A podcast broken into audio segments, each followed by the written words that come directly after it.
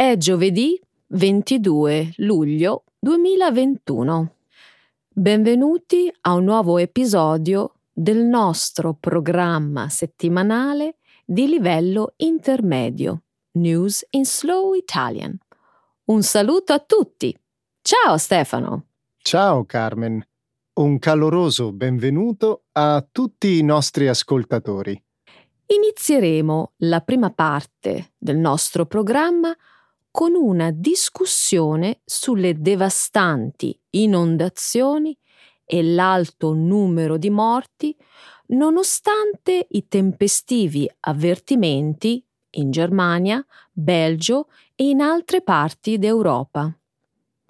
Poi commenteremo l'accusa formulata venerdì dal presidente degli Stati Uniti Joe Biden sul fatto che la disinformazione dei social media sul Covid-19 e le vaccinazioni equivalgono a uccidere le persone.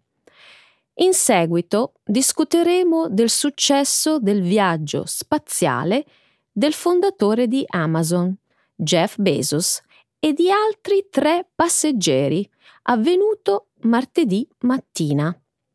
Infine, termineremo questa parte del programma commentando la 74esima edizione del Festival di Cannes.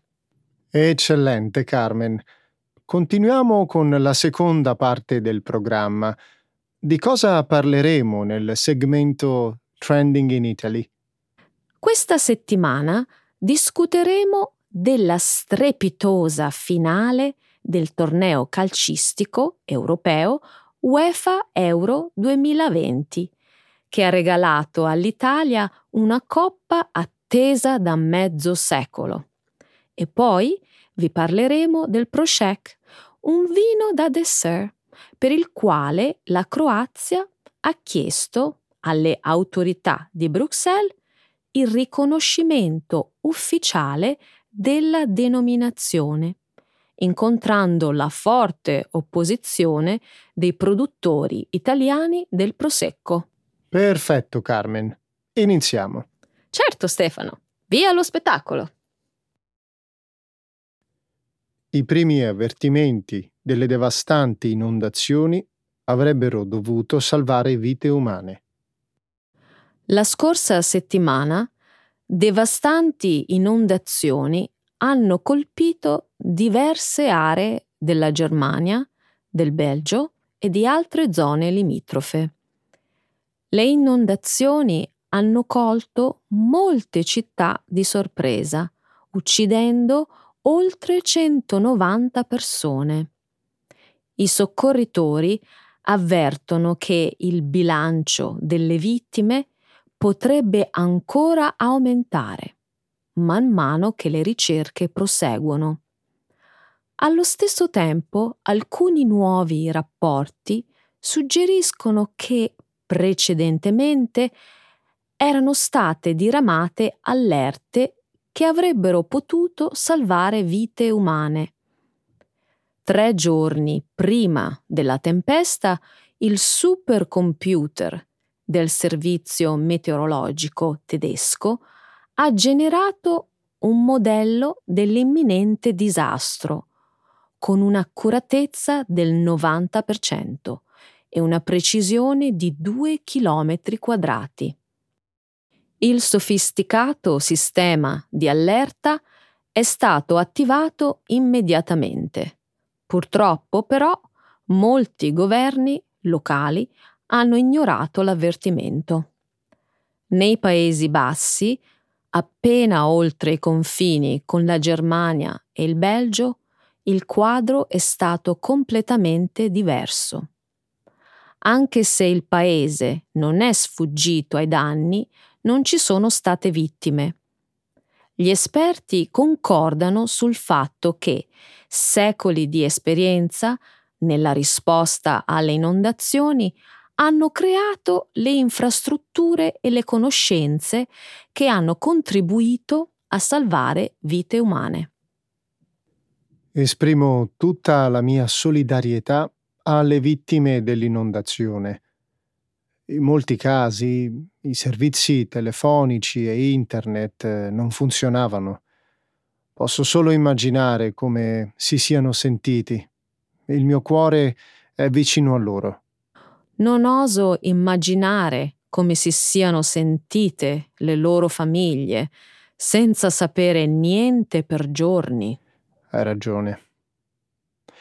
Ma non sono del tutto sicuro che sia opportuno confrontare quello che è successo nei Paesi Bassi e in Germania. In alcune zone della Germania l'ultima inondazione di questa portata è avvenuta nel 1910. 1910. E quella prima si era verificata nel XVIII secolo c'era solo una semplice incredulità sull'imminenza di un tale disastro. Dipende dallo scopo del confronto, Stefano. È colpa di qualcuno? Non credo che sia appropriato. I Paesi Bassi hanno uno dei migliori sistemi di gestione delle acque e di risposta alle inondazioni del mondo. Se inondazioni come questa diventassero frequenti, trarremmo beneficio da ciò che i Paesi Bassi hanno imparato nel corso dei secoli. Ovviamente. Anche la tecnologia moderna dovrebbe aiutare. Dovremmo guardarci da una dipendenza eccessiva dalla tecnologia, Stefano. Dopo la fine della guerra fredda, molte aree locali hanno abbandonato sistemi di allarme come le sirene. Hanno deciso di fare affidamento sulle app, invece, e non ha funzionato come previsto. La disinformazione sui vaccini sta uccidendo le persone, dice Biden. Venerdì scorso il presidente americano Biden ha accusato i social media di consentire la diffusione di informazioni errate sui vaccini contro il coronavirus. Secondo il presidente Biden, l'unica pandemia che abbiamo è tra i non vaccinati. Lunedì Biden ha chiarito le sue osservazioni dicendo che non sono i social media a uccidere le persone, ma la disinformazione. Il giorno prima, il chirurgo generale degli Stati Uniti, Vivek Murthy, aveva lanciato un avvertimento più ampio contro la disinformazione. Le aziende tecnologiche sono parzialmente responsabili delle falsità che si diffondono online.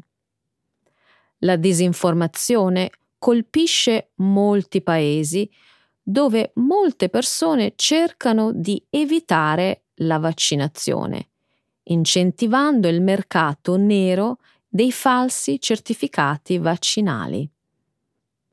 All'inizio di maggio 2021, il Center for Countering Digital Hate ha pubblicato uno studio che ha identificato 12 individui responsabili della diffusione del 65% della disinformazione antivaccinazione.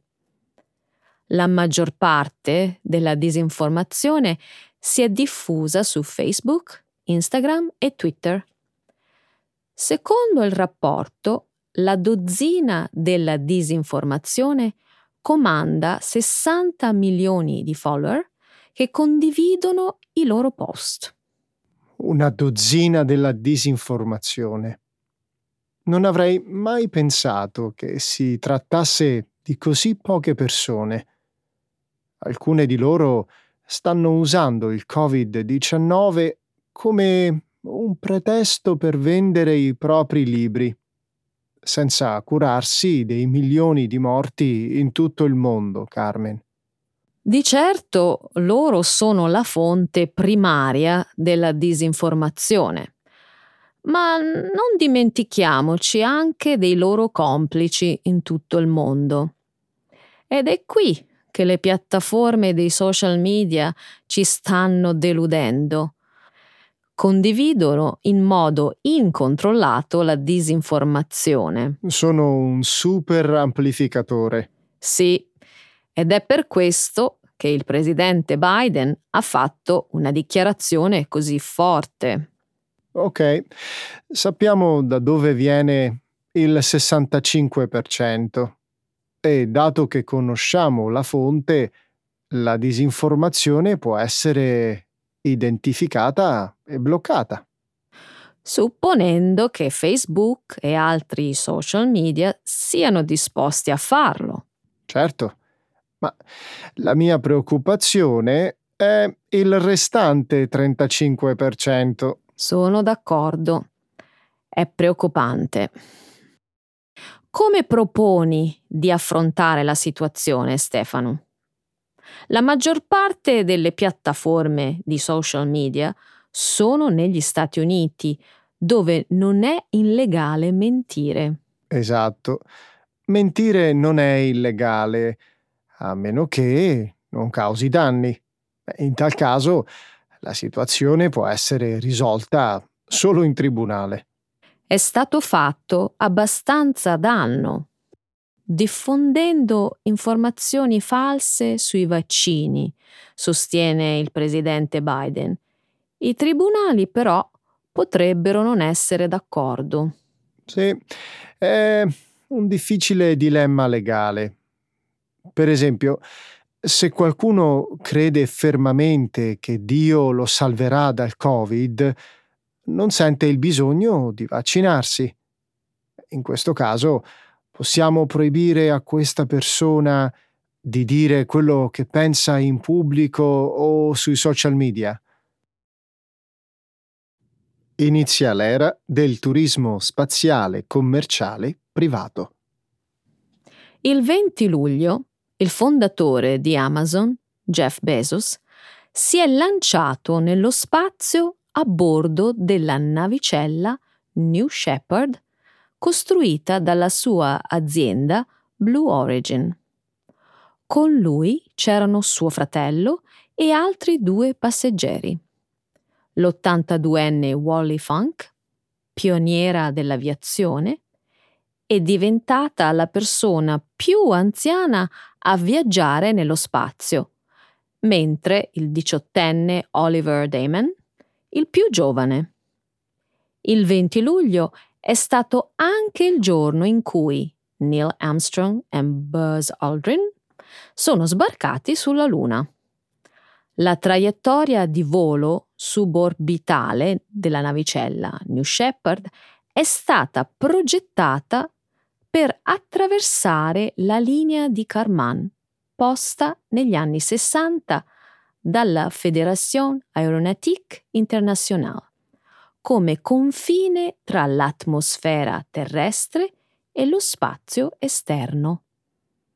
All'inizio di questo mese un altro miliardario ha viaggiato nello spazio, Richard Branson, a bordo della navicella Spaceship 2 di Virgin Galactic, ha raggiunto un'altitudine al di là del confine terra-spazio posto dalla NASA a 50 miglia, ma senza attraversare la linea di Karman.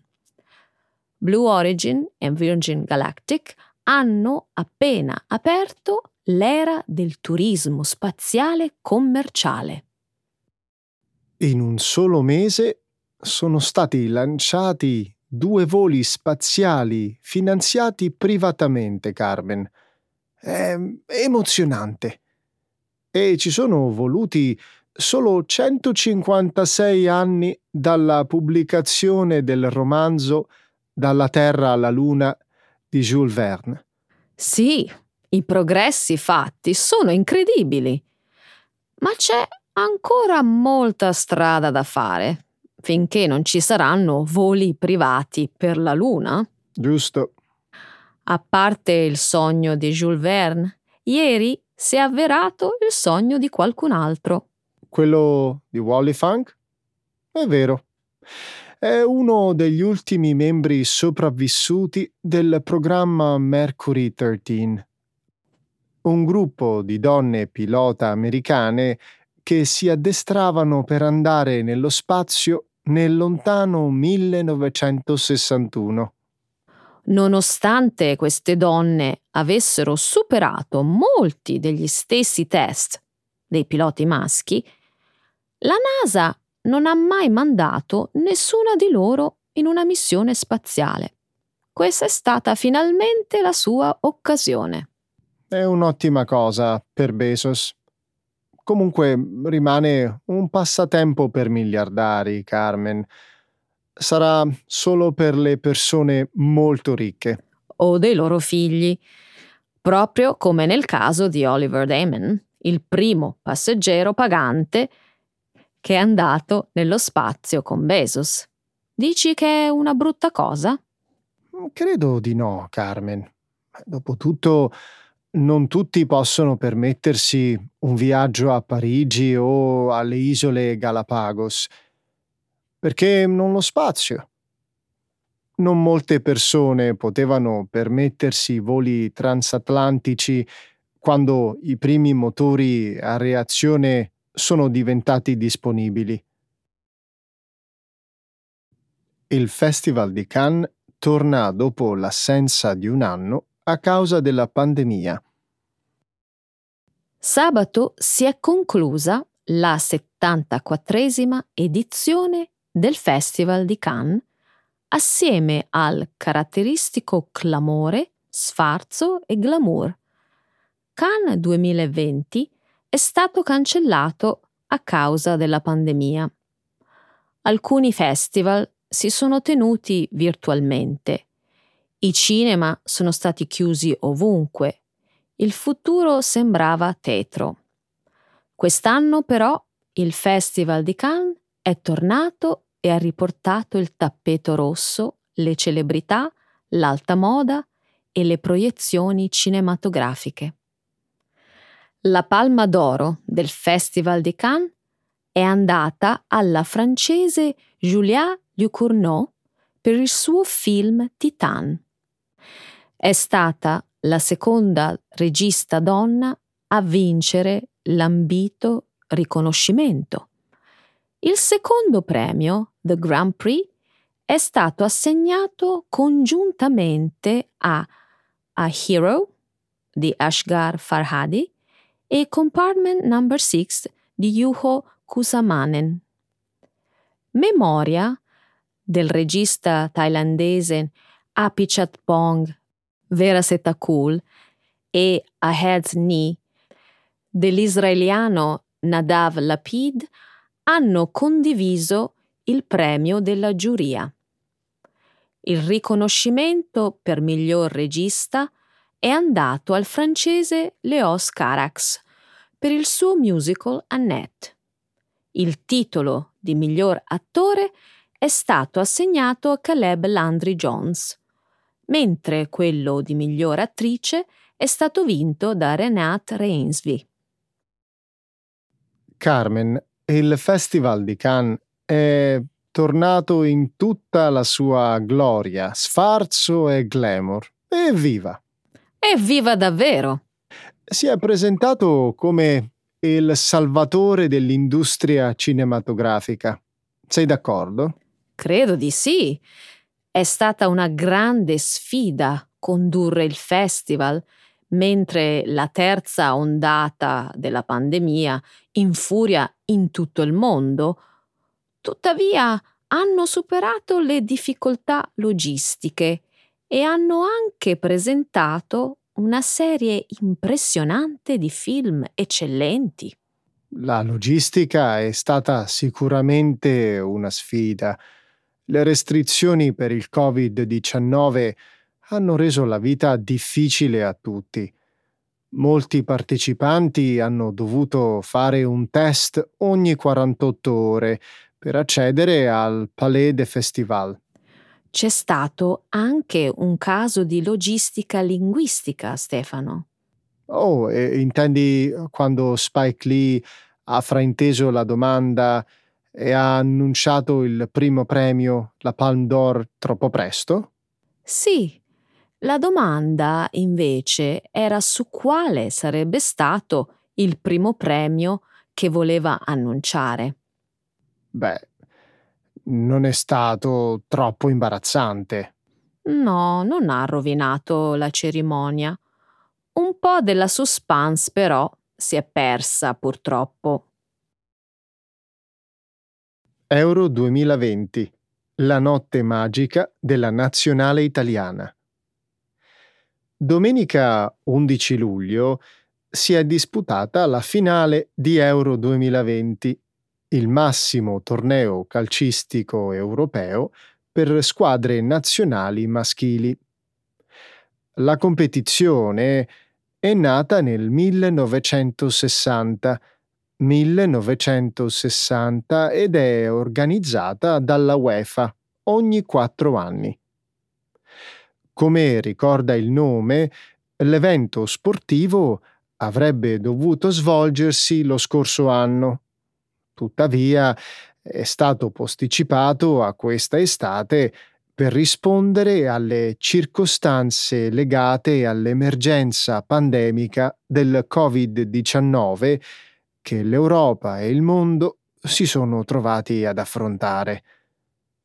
Nella finale giocata allo stadio Wembley di Londra, la nazionale italiana ha battuto quella inglese dopo una partita combattutissima, finita ai tempi regolamentari con il parziale di 1 a 1.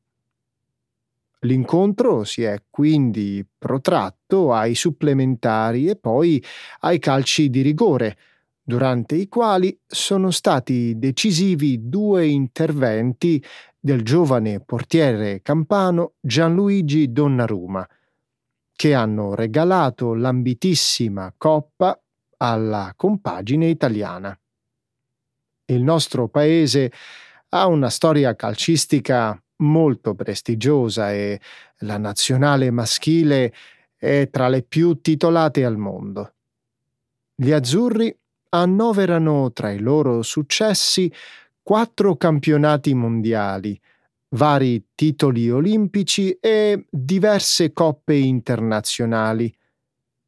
Era però da 53 anni che aspettavano di vincere il secondo titolo europeo dopo esserci arrivati molto vicini nelle edizioni del 2000 e del 2012. Che sofferenza quella partita! Vincere allo stadio di Wembley con una tifoseria quasi tutta inglese è stata un'impresa straordinaria. Hai ragione. È stato un match denso di emozioni, ma alla fine tutto è andato per il meglio.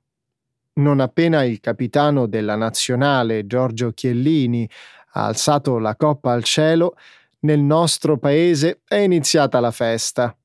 Nelle piazze e nelle strade delle città italiane è stato un tripudio festoso di caroselli di auto con i finestrini abbassati, bandiere tricolore e urla festose di tifosi in delirio.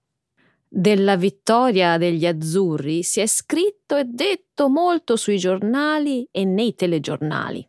Certo, vista la passione per il calcio e la nazionale, credo fosse una cosa inevitabile. Inoltre, nell'aria c'era un grande sentimento di rivalsa dopo la cocente delusione per la mancata qualificazione al Mondiale di Russia del 2018. C'è stato qualche articolo o commento giornalistico che ti ha particolarmente colpito? Mm. Fammi fare mente locale. Eh, mi è piaciuto molto un pezzo di Ezio Mauro, pubblicato il 12 luglio su Repubblica. Tra le varie cose, il giornalista ha scritto che il paese festeggia insieme la nazionale e se stesso per una vittoria vissuta come un riscatto dopo la fatica e la paura di due anni terribili. Sono d'accordo. L'Italia è tra i paesi in Europa più colpiti dalla pandemia. La gente ha vissuto momenti molto drammatici. C'è di più. Ezio Mauro ha sottolineato anche che nel nostro paese lo sport veicola ed esalta il sentimento nazionale come se fosse diventato l'unica espressione umana capace di generare e legittimare democraticamente lo spirito patriottico. Uno spirito che in quest'epoca di scetticismo si ritrae dalla politica, dall'arte, dal cinema, dal dibattito culturale. Che dire? Hmm. Credo che la vittoria degli azzurri a Wembley abbia dato speranza all'Italia intera. Grazie a questa iniezione di positività, penso che il nostro paese adesso abbia ritrovato la fiducia e sia pronto a rialzarsi e a ripartire a testa alta. Il vino Prošek croato spaventa i produttori italiani del Prosecco. Il mondo dell'enologia italiana è in fermento per la proposta inoltrata di recente dalle autorità croate alla Commissione europea per ottenere il riconoscimento ufficiale della denominazione Prošek, un vino bianco tradizionale della regione della Dalmazia, a sud del paese.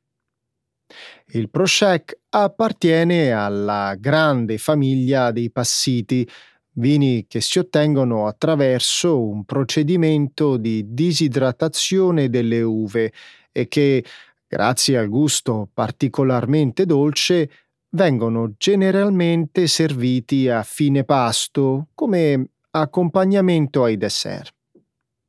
Il Prošek ha una storia centenaria, la cui origine risale a un periodo compreso tra il 1420, 1420 e il 1797, 1797 epoca in cui la Dalmazia fu governata dalla Repubblica di Venezia. La richiesta del riconoscimento a livello europeo del nome Prošek ha mandato su tutte le furie i produttori italiani del Prosecco, vino spumante prodotto in una vasta area agricola tra il Veneto e il Friuli Venezia Giulia, riconosciuta nel 2019 dall'UNESCO come patrimonio dell'umanità. Gli agricoltori veneti e friulani sono contrari alla proposta della Croazia a causa dell'omonimia tra i due vini. A loro dire, la denominazione Prošek è troppo simile a quella del Prosecco Ciò rischierebbe di creare confusione tra i consumatori e, alla lunga, potrebbe danneggiare le esportazioni del marchio italiano. In effetti, i due nomi sono molto somiglianti. Prošek sembra una variazione accorciata di Prosecco. I produttori del vino croato sostengono che Nonostante i due termini siano molto simili, i consumatori possono facilmente distinguerli, anche perché si tratta di vini che nell'aspetto, nel colore e nel gusto sono molto differenti. Non la pensa così l'europarlamentare Paolo De Castro, un tempo ministro dell'agricoltura, secondo cui il Prošek non è altro che la traduzione in lingua slovena del nome Prosecco. Questa notizia l'ho letta il 2 luglio sul giornale Il Fatto Quotidiano. Era prevedibile che anche la politica scendesse in campo. Dopotutto, non poteva succedere diversamente. Il Prosecco è tra i prodotti made in Italy più conosciuti ed esportati nel mondo. Hai perfettamente ragione. Ogni anno vengono prodotte circa 600 milioni di bottiglie. Di queste, buona parte vanno a finire sui mercati internazionali. Dunque, credo sia normale che agricoltori e politici vogliano difendere il prosecco da tentativi che possano scalfire o minacciare questo straordinario successo commerciale. Sui giornali ho letto che anche nel 2013 la Croazia aveva provato a ottenere il riconoscimento ufficiale per il Prosek. In quell'occasione, però, le autorità europee diedero ragione al marchio italiano. È vero. Onestamente, non credo che Bruxelles cambierà la propria posizione. A mio avviso, i produttori italiani possono stare tranquilli. Anche se è difficile che Bruxelles cambi opinione, non si può mettere la mano sul fuoco sul fatto che l'Unione Europea mantenga la stessa linea. Questo ovviamente preoccupa molto il mondo enologico e agroalimentare italiano. Pensa che De Castro ha inviato una lettera al commissario all'agricoltura europeo Janusz Wojciechowski per tutelare il marchio italiano da abusi, imitazioni o false evocazioni. Mm, ma tu credi davvero che il Prosec possa mettere in pericolo le esportazioni di Prosecco? Il punto non è questo. Esistono leggi europee a tutela del marchio e credo sia giusto farle rispettare. E in questa vicenda credo prevalgano le ragioni del più famoso Prosecco. E anche oggi abbiamo finito, Stefano. Grazie dell'aiuto. Grazie a te, Carmen. È bellissimo tornare qui. A presto, cari amici. A presto.